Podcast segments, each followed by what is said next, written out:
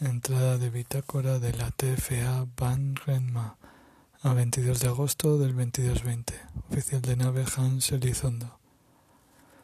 Hoy nos hemos hecho un chequeo a fondo en la Menlo. sí, ese que dura media hora. Todos estamos a un nivel óptimo de capacidades y no hemos tenido incrementos en la dosis de meditación. La Coeway, por lo menos exteriormente, están otra vez como siempre.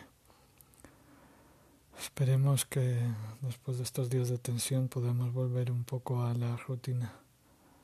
Fin de entrada.